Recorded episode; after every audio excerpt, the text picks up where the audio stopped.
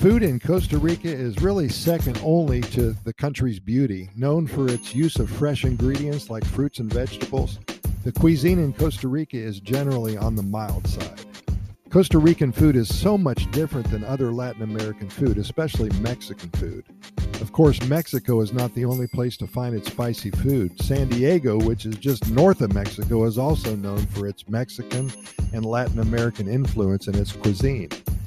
Exotic fruits grow locally in the tropical environment, so there's always something to make the food exciting and colorful.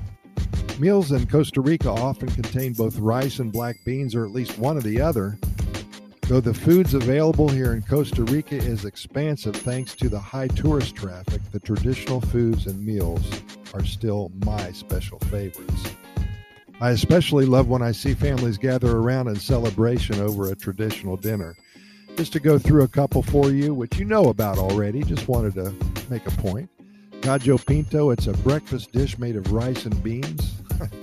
the cuisine itself has roots in both Costa Rica and Nicaraguan culture and is typically referred to as just pinto by the locals.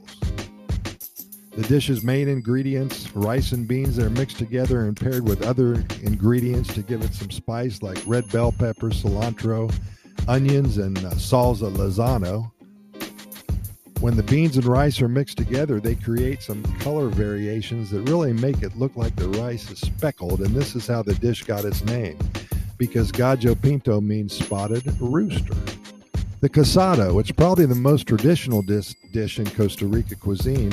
It's not a singular dish, but a dish made up of many foods. In fact, it could be thought that a casado is a marriage of the foods that are served together, since marriage is the meaning of the word casado. If you order a casado at a restaurant in Costa Rica, you can expect to be served a plate that contains the following beans and rice, of course, salad, tortillas, fried uh, platano, maduro, and meat, either beef, pork, chicken, or fish. The tamal, the Costa Rican tamal, is not apples to apples with a Mexican tamale. While at first glance the fillings might look the same, there are a few huge differences in the preparation.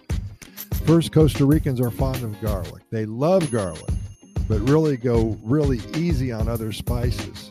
Mexican tamales will have much spicier flavor than a Costa Rica tamale. The other big difference is the wrapping. Mexican tamales are, excuse me, tamales are wrapped in corn husks. Costa Rican tamales are wrapped in banana leaves. So there is a big difference there. Arroz con leche. This is a dessert, so obviously it is toward the top of my list. the easiest way to describe arroz con leche is to say that it is rice mixed with milk. But the taste is much more complicated and delicious. The recipe, of course, calls for sugar, salt, lemon zest, and cinnamon sticks. Sopa negra, which is black bean soup. You've all had that before. Sopa negra, it's a traditional soup and it fills you up like you wouldn't believe. The soup is a great option for vegetarians, and some recipes will meet other dietary res- restrictions like uh, gluten free, too. Some of the main ingredients include black, black beans, onions, bell peppers, cilantro, tomatoes, hard or soft boiled eggs, and spices, along with Tabasco sauce. Olla de carne. Can beef stew be considered soup? Of course it can. The hearty olla de carne is a favorite weekend dish that you'll find being prepared in many homes across the country on any given month of the year. While the stew can be compared to some stew from other cultures, there's a set of ingredients that help make it unique in look and taste. Costa Rica, it's a mecca for fresh ingredients. And this recipe really highlights those ingredients carrots, corn, plantains, taro root, uh, other vegetables. The stew is full of rich flavors.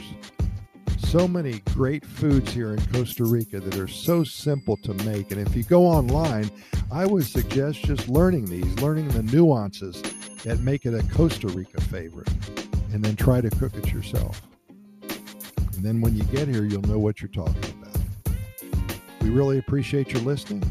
We'll see you tomorrow, same time, same station.